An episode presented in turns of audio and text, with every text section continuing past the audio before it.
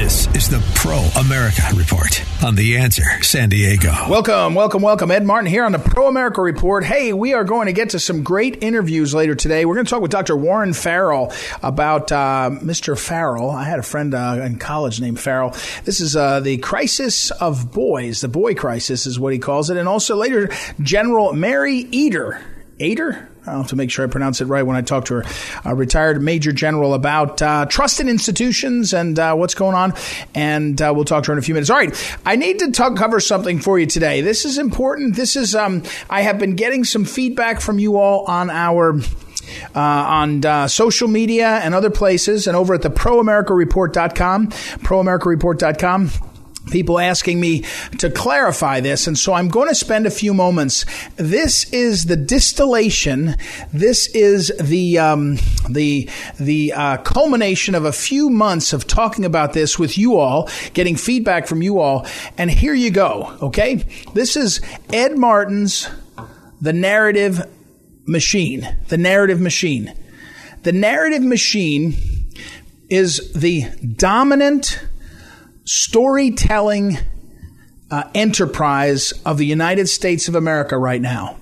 The narrative machine is a group of entities that are working together to tell people exactly what to think and what to therefore know and therefore what to do.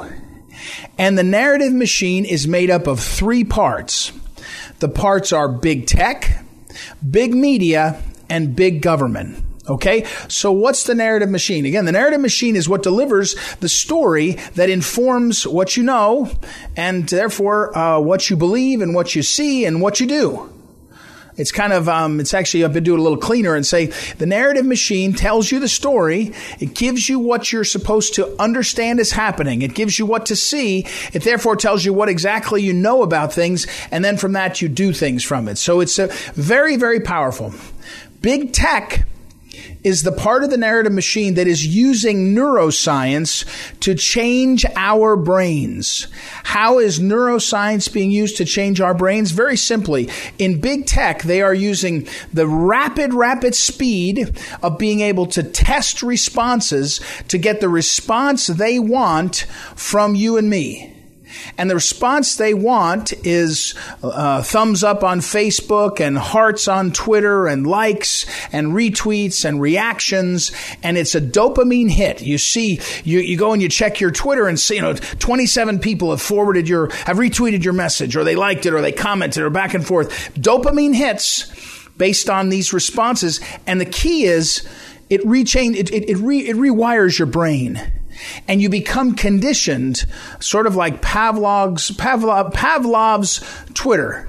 You know, like Pavlov's dog. You want the response. This is real. This is real neuroscience, and it's you don't get uh, neuroscience, you don't get um, the dopamine hits, you don't get this sort of big tech pop that they do to you by cerebral thoughts and contemplation. You get it by bam, bam, bam, bam, bam.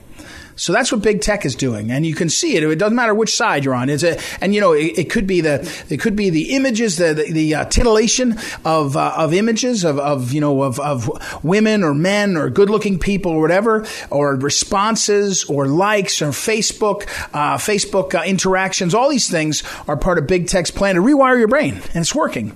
This is known. Big media is the second part of the narrative machine, and they are literally using brainwashing techniques. They're using primarily images, cable TV, picture the images of Antifa and the Capitol insurrection, quote unquote, and, and all these images. They're using doctored videos. You know, there's been the phrase rupard. They say it's a Rupar as a verb, saying using a video improperly and, and passing it off as a hoax uh, based on some journalist that was, you know, famous for doing that. But they're using the power of brain brainwashing brainwashing. And by the way, it's, it's not just uh, CNN and MSNBC, it includes Fox News. And the key is agitate people, brainwash and agitate so they return. Brainwash and agitate so they'll return, so they'll stay, so they'll they'll get worked up over Tucker Carlson's reports, uh, Tucker Carlson's uh, commentaries, and they'll come back for Fox and Friends in the morning. It used to be in a lot of places you drive home from work and you'd listen to you know the the, the radio and you'd listen to AM talk radio in St. Louis where I'm from KMOX. You might listen to the Cardinals game on the ride home. You'd leave your car parked and you'd listen to KMOX in the morning and you get the morning uh, news in the morning and you'd you'd sort of fall into the rhythm with your your your your media in this case radio. That's what big media is doing except they're brainwashing people and it's very very powerful and finally big government is utilizing events and the power of government to fit the same narrative.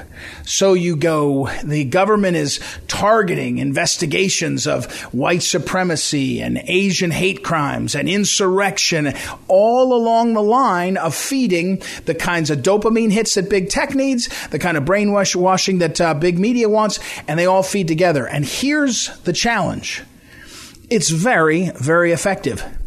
It's not. Um, it's not just reliant in this case on one or more sort of visionary, uh, kind of um, masterful uh, uh, presenters of these in, of this information. There's not you know a series of people. There are many talented people, and and by the way, talent. When I say talent, I mean that they're good at it. I'm not saying I agree with them, but they're not just relying on talented people. They're relying on high high tech in hot, big time technology that to track whether big media is able to persuade you and how much you return and big tech how you will react and over time very rapidly. It doesn't take six weeks to do an analysis. It takes six minutes to watch the speed and the analysis that's going on with supercomputers to tell you exactly what's happening. So now put it all together and say to yourself, what happens when the most powerful apparatus in the history of humanity, the narrative machine is employed for something other than, say, the good of the country. You know, the good of the of the American experiment, you know, the rule of law and our nation. What if what if they're what if it's being driven for reasons that either have to do with ideology, for example, or just have to do with greed, that you make more money if you make a crisis. Either one, you can either be a communist and want to destroy institutions, or you can be a, a, a, um, a, someone who wants to make money off of the system. But either way, you could have something other than the values that informed the American experiment at the heart of it. And that's what it certainly seems like. I can't read the minds of the people who are dominating our world, but I can say pretty clearly that the big tech guys and gals, the big tech companies, the monsters that are controlling big tech, that are using, you know, neuroscience to rechange, to change us, plus the power of big media. And don't tell me when people say big media's uh, pro, um, um, uh, market audience share is down. That's true. that's true. I know that. Since November, the audience is still powerful, still writ large, writ large over the course of the whole uh, nation. Big media is brutally, brutally powerful, and they have a business model, which is a brainwashing model. And then you put in play government, big government. Now the federal government controlled exclusively by the, the far left, or the left at least. It's very, very daunting. It's very daunting. And the first answer is to identify the problem. The first reality is to see it. And then you have to start breaking yourself of the habits, move away from where they trap you, build your own community of knowledge, and get ready to build together, to come together to change the equation. It's not going to be from the usual answers. Oh, we want big tech to come before the Senate and do nice. No, that's not what's going to do it. It's going to be more radical in terms of policy, in terms of politics, in terms of leadership. That's the narrative machine. All right, we got to take a break. We'll be right back. We got a lot more. It's Ed Martin here in a Pro America Report. Be back in a moment.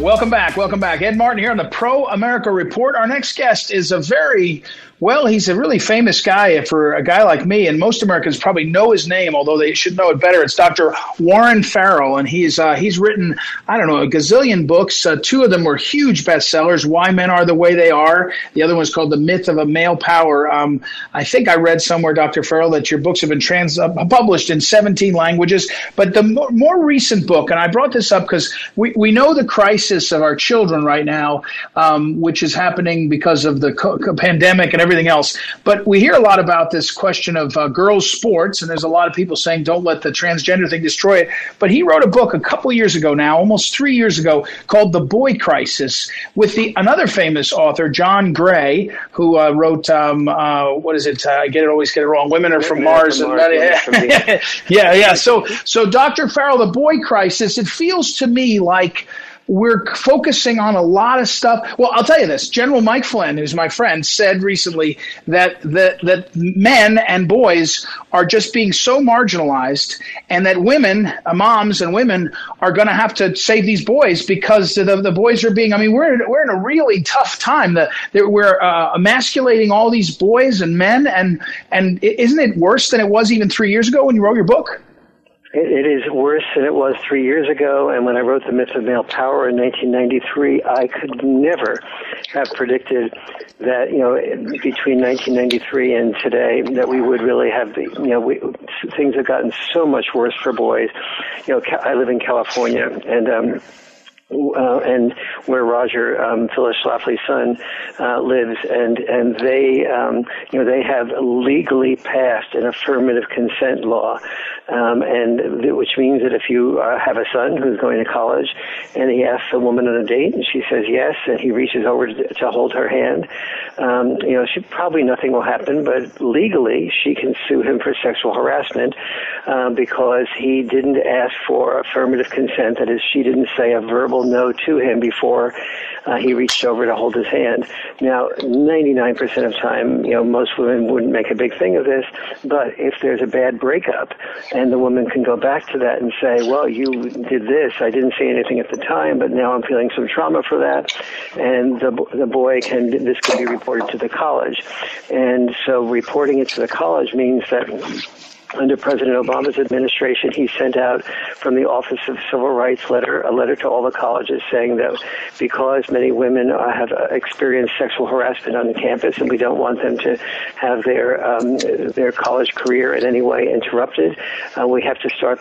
We have to believe, start with believing women, and so um, and so therefore the campus shall hold a trial, um, but the trial shall not have due process. That means that the man will not be able to have himself or his lawyer talk to the woman about what her ex- experience was and feed back to the woman what his experience was.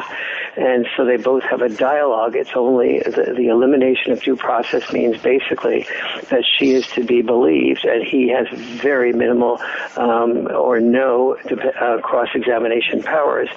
Now, the school, um, if they don't say anything about this, um, this uh, the school has to, and they end up saying, well, the male, we, we did interview the male, and he had a perspective that was very different, and we don't have enough evidence uh, to convict him, then the school is looking like it's soft on uh, an anti-female. And what's at stake here is the all federal monies that have been given uh, from the federal government to colleges. Now, I live near, and um, Roger Schlafly was his son, lives near Stanford University. Stanford University gets $800 million in federal money each year. So you can imagine how fearful the um, universities are of doing anything that looks like they are supporting um, men uh, who might be doing something as dangerous as reaching out to hold a woman's hand. Yeah, and we're talking again. We're talking with Dr. Warren Farrell, and uh, and uh, we're talking about the boy crisis, and and so what's the? I, I can't even believe I'm saying this because I was going to say, does it ebb and flow, or is it just flowing away? I mean, meaning, um, do you see that people get tired of this and they come back to their senses? But then again, when you say you, you, you published uh, one of your books in 1993 and you couldn't imagine how God, it feels like maybe we're we're only going one direction. I mean, and and, and what what is it? Why isn't there more of a movement to oppose this? I mean, where is the movement that says, um, you know, we're resisting this and we're, and, and because it doesn't feel like it's a feminist movement anymore. It feels like it's just the the the the, the main part of the culture just rolls over uh, boys and men, and and the long term effect it feels like is it's it feels like it will be that you're sort of you're you're just losing that big chunk of society. I, I mean, I don't, I don't understand why there's not more opposition to this. Yes, well, the reason there isn't more opposition is because we're biologically programmed to protect women. We are biologically programmed to prepare boys and men for disposability in each in each generation's war, and so men's purpose throughout history has been to prepare to die so women could live and other people and other men and and um, our fathers, etc., could live and we wouldn't be under Nazi rule. And so it's harder to psychologically attach to someone you're preparing to be disposable. Um, and so that's the underlying biological reason why we care a lot less about men and boys than we do about uh, women and girls. We're, we're, we're programmed to, if something is threatening a female or a male, for us guys to compete to protect her and to be willing to die to protect her or to die to protect the country. And so that, that so I think that's what's going on at the deepest level. However, at a slightly less deep level, uh, you know, we're all part of the same you know family group, and if you know if if we if we are if if only women are winning, then men and men then and men are losing, then really everybody is losing. Because most all the you know my two daughters and um, the uh, the daughters of almost all of us around the country, they're not interested in falling in love and having children with a man who um, with a male who's a failure to launch, who's living in his parents' basement, and boys today are 66% more likely to be living in their parents, you know, at, at home with their parents, often in their basement, uh, than than than girls are, and there's a huge amount happening. So what what is happening to boys? So this doesn't all sound like hyperbole is that when I started doing the research on this for the, for the boy crisis, some uh, about 20 years ago now, um, I began to, I proposed to my publisher, I said, here's 10 causes of the boy crisis. and but you know I haven't researched all these yet, and so um, but as I started doing the research for that over the next 14 years, I found that all 10 of the causes were nine of the 10 causes were secondary to one cause that was common and the deepest cause of the boy crisis, and that is um, boys who had a lack of father involvement. They were having the greatest amount of problems. And on some level, we knew this since 1965 when the Moynihan report came out, and the, uh, the, the study on the part of Senator Moynihan, who was also a sociologist and advisors to both Republicans and Democratic presidents at the cabinet level. Um, he um, he had found out that in investigating inner city crime, that inner city crime existed in that percentage of African American communities where there was no father. So it was not a problem in the African American family. It was a problem in only that 25% of the African American family that had minimal or no father involvement. Well, today, minimal or no father involvement is true for 32% of the Caucasian families and 70% of the African American families and also 70% of Native American families. And so it really is, so you can see that this has been discovered many years ago, but many people said, well, this is because people who don't have father involvement, they're also poor. And so what I was able to discover when I did the research for the boy crisis was this, that, that this has been tested for. We found that people in, who grew up in wealthy communities, wealthy communities that had no father involvement or minimal father involvement, those children did worse in the wealthier communities than they did in poorer communities when there was an involved father. So my next set of questions began to be like, well, what is there about father involvement that is so important for children and especially for boys? And I found that in both, you know, with both boys and girls, when there was significant father involvement, they did better on all, all more than 50 developmental areas from, you know, doing better in every single subject in school, doing better in sports, being doing better in following their dreams, whatever those dreams were, uh, doing better, being less likely to be addicted to drugs, to video games, to porn, um, being less likely to withdraw, be coercive with their parents, um, get into um, commit crimes, and it went on and on and on. And the difference between boys and girls without dads is that the boys' problems were far more intense. They were much more likely to commit suicide. Dad deprivation. They were, you know, almost all your mass shooters, since that's in the news recently. All your school mass shooters, all of your school mass shooters who killed ten or more in the, in the 21st century. There's only been five of them, but all five of them were children uh, who were dad deprived. Um, you're a very high percentage, about 80 to 85 percent of your other mass shooters, not the school shooters, um, have dad deprived backgrounds like Adam Lanza, Elliot Rogers, Dylann Roof, Nikolas Cruz, Stephen Paddock, people like that. And so there's um, a huge amount going on that we absolutely need to be um, cognizant of, both for our sons and also for our daughters.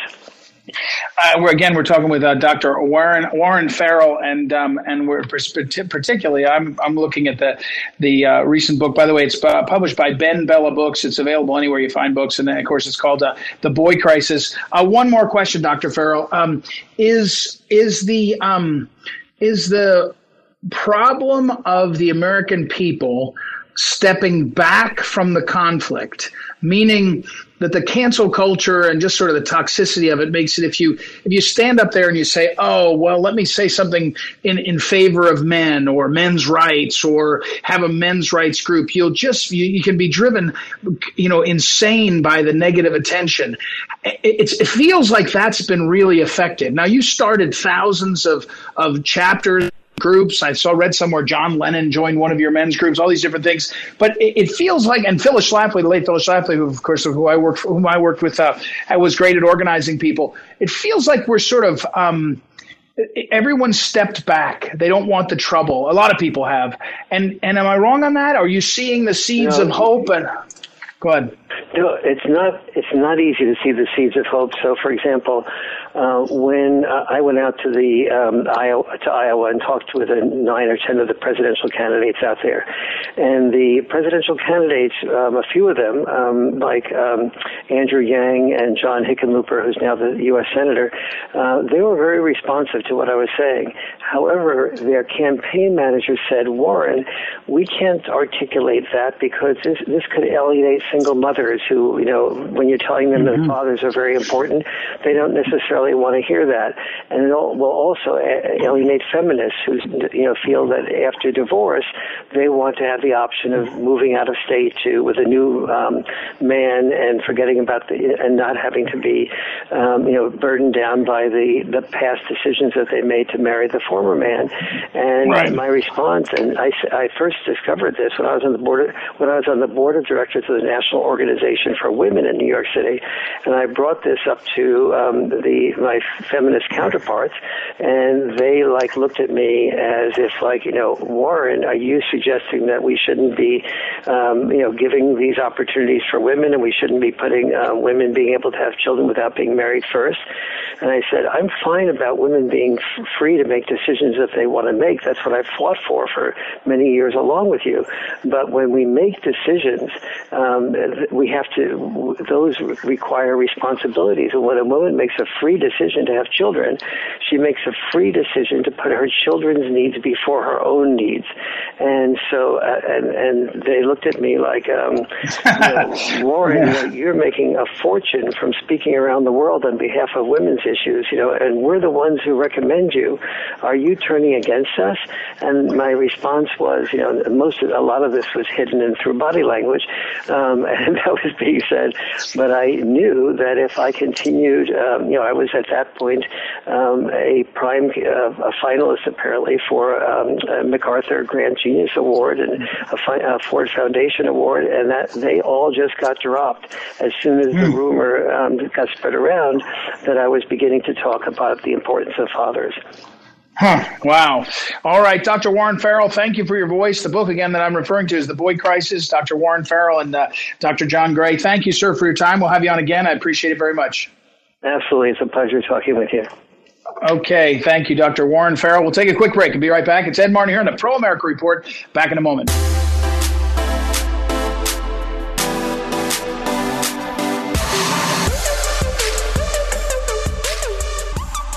Welcome back. Welcome back. Ed Martin here on the Pro America Report. Very good timing for our next guest. Uh, uh, Major General, retired Major General Mari Eder is with us, an Army General, uh, and she has had a lot of different roles, and she's been someone who is um, well known for leadership and talking on these uh, many key issues. But she has a new book out uh, three months ago from Defense Press, is the publisher. It came out in on late November, called American Cyberscape: Trials and the Path to Trust. And so here's why it's good timing because I noticed over at Politico um, that Joe Biden, they were talking about President Biden, and that they're concerned about they don't have a cyber czar. So maybe, General, maybe you could help out the Biden administration. I don't know if you need another job, probably don't. But uh, so welcome to the program. How are you, Major General? Great, great. Thank you, thank you for having me. I'm, I'm sure I am not qualified for that job.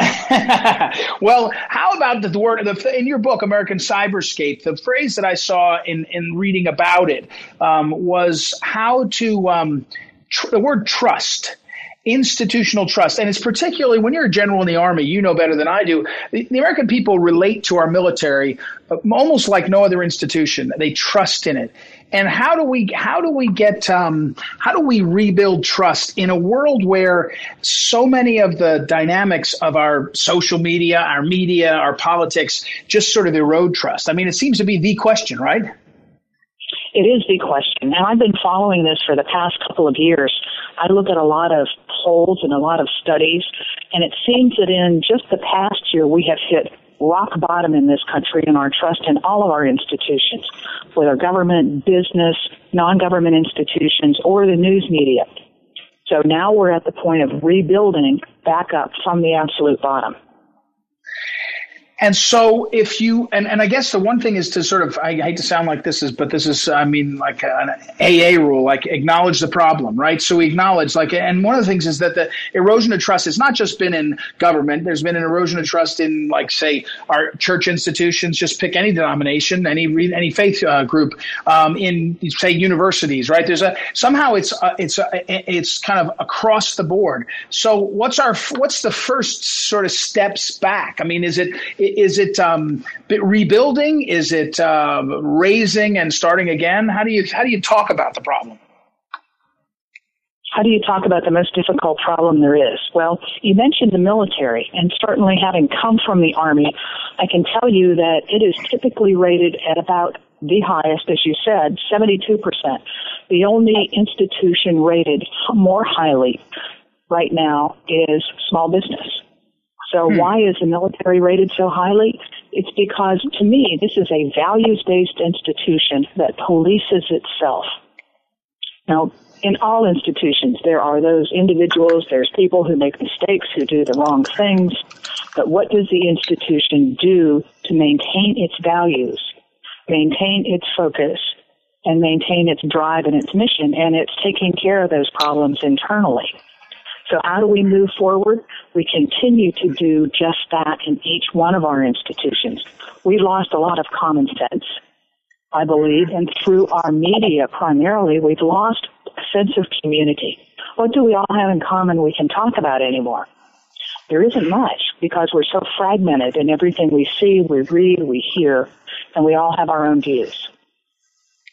Um, we, we're talking with uh, retired Major General uh, Mari Eder. Eder, Eder, sorry, I did it to you. Once I asked you, I'd get it wrong. She was, and among our many books, she's got a couple books. One is Leading the Narrative. I talk a lot on the program, General, about the narrative machine and how the power of big tech and big media right now is sort of dominating our narrative. And also, her newer book is called uh, American Cyberscape. Um, is it possible? Not, of course, it's possible, but is it? What's the, the the barrier to trust? One barrier to trust trust feels like social media for a whole bunch of people. You you can have a good day and build some community and build some trust, and it can get ripped to shreds on social media within you know a day. I mean, and it's almost like the speed of life has gotten so fast. What what used to be a relationship you'd have with an institution over months and years can be a relationship, a new relationship in in in in days or hours, but it can be you know torn asunder in days and hours. It's almost like the speed of life is too fast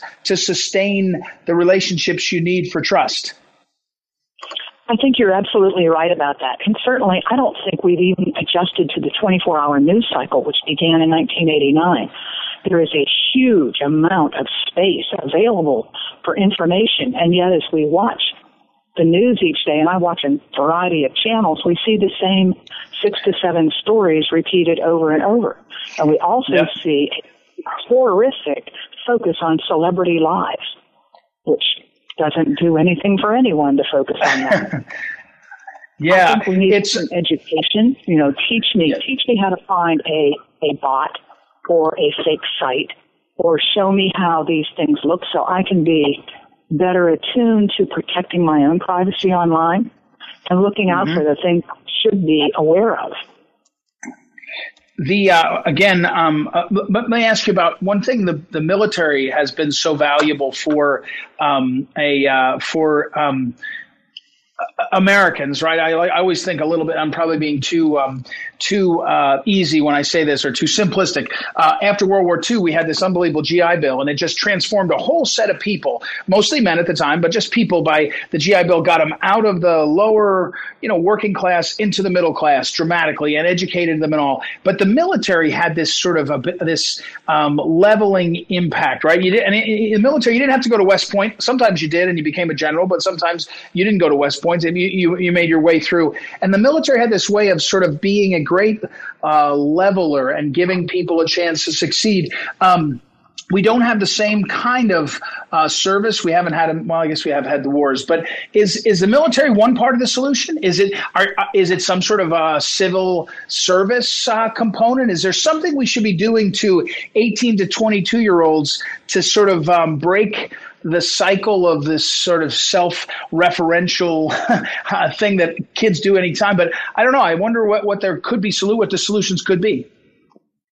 Well, I think you've probably seen a number of propo- proposals for something like national service the year after high school, you know, one year to 18 months. And during the years that I lived in Europe, I saw a number of countries that do this, whether it's conscription into the military at age 18, and then it would last 9 to 12 months or it would be some other type of service, whether you're building building paths through a national forest or picking up trash by the side of the highway. It is beginning to instill back in youth the concept of doing something for a cause that is greater than yourself. And I certainly think that is something we can use as a concrete thing to do in this country. But you mentioned big tech, and we have a considerable amount of work to do there. Yeah, and I think I, I tell. I mean, I'll get on my soapbox. My listeners will kind of smile and they'll hear, "Oh my gosh, I'm doing it to you to this great guest too." But the problem with big tech is that they're actually using neuroscience to change our, our brains. They're not just trying to persuade us. And so, and especially young people, it feels like um, it may not just be you know a, a good phrase in in in two years to persuade them back. We've sort of we're we're changing the way our brain works, and and I don't know if we know how that's going to play out in the future, right? Well, it's almost the informational equivalent of e-cigarettes with a flavoring. yeah, yeah. What you mentioned is the ability to create an addiction to having that type of constant stimulus there. Um, whether it's a like or a picture or a meme, it's a constant stimulus and it becomes very difficult to put it down.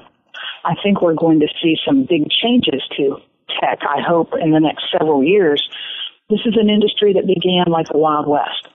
Maybe it's innocence, maybe it's naivete. Look, we'll just build this thing and people will like each other and we'll hit like buttons. And then it got away.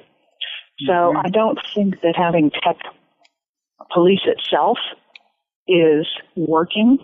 I think it is too large. I mean, you can look at the tech profits in just the last year, and those profits for these big companies render it, I think, having overly an overly amount of power in the marketplace. So these five biggest tech stocks, whether it's Facebook, Alphabet, Amazon, Microsoft, Apple, their combined market value at the end of this last year was 7.5 trillion. That's a hmm. lot of influence. That's a lot of power. Wow. Wow, that sure is. Well, it's very interesting, and I, I have to, unfortunately, I have to go. Um, the, the book again, and I'll put it up on my social media account. It's American Cyberscape Trials and the Path to Trust. Also, um, uh, General Eder has a website, bensons-review.com, which is a lot about uh, what she does and the other writing she do. Thank you for the, the time today, General. It's a very important topic and interesting to hear uh, you talk about it. Thank you. Thank you. All right, we'll take a break, everybody, and come right back. I'll put that all up on social media. Fascinating topic, and uh, she's a general is a fascinating writer. to put up there. I'll be right back. Ed Martin here in the Pro America Report. Back in a moment. This is the Phyllis Schlafly Report, a daily broadcast from Phyllis Schlafly Eagles, a national volunteer organization founded by Phyllis Schlafly and continuing to uphold her legacy by honoring family values, opposing radical feminism, and representing a conservative perspective in our nation's capital. Now, the president of Phyllis Schlafly Eagles, Ed Martin. Former Czechoslovakian President Václav Havel knew better than most what it feels like to live under tyranny. He not only lived through the communist occupation of Czechoslovakia, he helped to end it. He was under constant surveillance by the secret police and went to prison multiple times for defying the communist regime. It's no wonder the people quickly elected Havel as president after kicking out the communists in 1989. In his classic political essay called The Power of the Powerless, Havel notes an intriguing idiosyncrasy of life under tyranny. When communism was at its height, businesses everywhere would display signs in their windows reading, Workers of the World Unite. There was no legal requirement for grocers to display this sign. Most didn't care about politics. They were just trying to run a business. If you wonder why they would acquiesce to tyranny in this way, Havel has the answer. He wrote that the true message of the sign was not one of solidarity with communism. The sign was really saying, I, the greengrocer, live here, and I know what I must do. I behave in the manner expected of me. I can be depended upon, and I'm beyond reproach. I'm obedient, and therefore I have the right to be left in peace. Havel could see that most of these businessmen, like many today, were willing to make some concessions to a loud mob so they could live without controversy. Václav Havel was able to see beyond the sign to the soul behind it. Conservatives today need to do the same thing. It won't take a repeal of the First Amendment to silence most Americans. All it will really take is a little social and political pressure. Patriots of America, listen to me when I tell you that we cannot allow ourselves to be silenced. When the pressure is on, that's the time when our voices are needed most. We have to be loud. We have to be knowledgeable and we have to be firm in our convictions. From grocers to garbage men and from policemen to politicians, every one of us has a say in the direction of America. Don't be silenced. This has been the Phyllis Schlafly Report from Phyllis Schlafly Eagles. Our mission, clearly stated at phyllisschlafly.com, is to enable and mobilize grassroots activism on behalf of cherished conservative values. You're encouraged today to go online and read the goals we support and those we oppose. Then join us. That's phyllisschlafly.com. Thanks for listening and come back next time for the Phyllis Schlafly Report.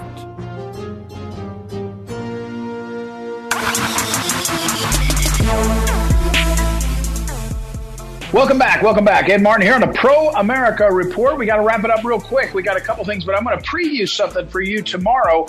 Uh, we will cover, and that is this: the Supreme Court early, um, well, early in the afternoon on Monday, uh, agreed to hear a case, and you'll you'll see some coverage, but probably not much. But I'm going to preview it for you. But they, they the Supreme Court announced they will hear an abortion case an abortion case, and it's actually a case of whether the uh, a the Attorney General of Kentucky, you remember might remember his name. He spoke at the Republican mentioned Daniel Cameron is his name. Very, very impressive uh, young uh, attorney general for the state of Kentucky. And he has wanted to um, intervene in a case to be uh, about abortion and about abortion restrictions. And the case is uh, Cameron versus EMW Women's Surgical Center, the 2018 Kentucky ban on uh, surgical abortion, and uh, the the and so he um, is is making a sort of procedural motion to get involved to defend because Democrat Governor uh, Democrat governor Andy Beshear, who got in office and replaced a Republican,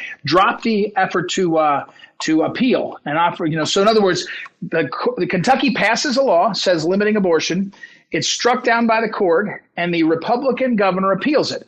Then the Republican governor loses his seat, and the Democrat drops the appeal. It's a little bit like, by the way, what happened with Joe Biden. Joe Biden got in office, and there was a whole bunch of appeals uh, to the Supreme Court that uh, Donald Trump had had had taken up his administration, and Biden dropped them. In this question, Cameron, the Attorney General, is saying, "Give me a chance to weigh in on this because." Uh, it's such an important fundamental issue. Now, that's my point here is to tell you it's not exactly a straight up abortion uh, case.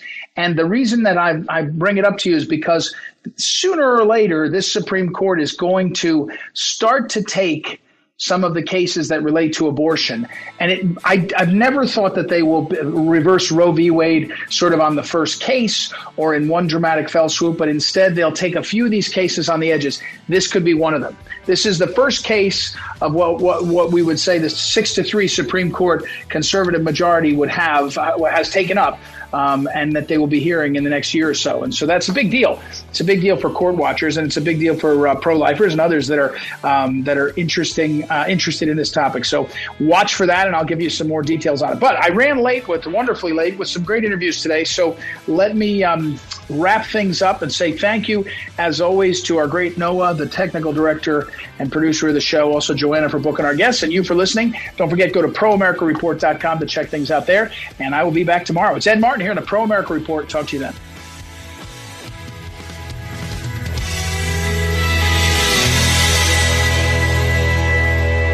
This is the Pro America Report on The Answer San Diego.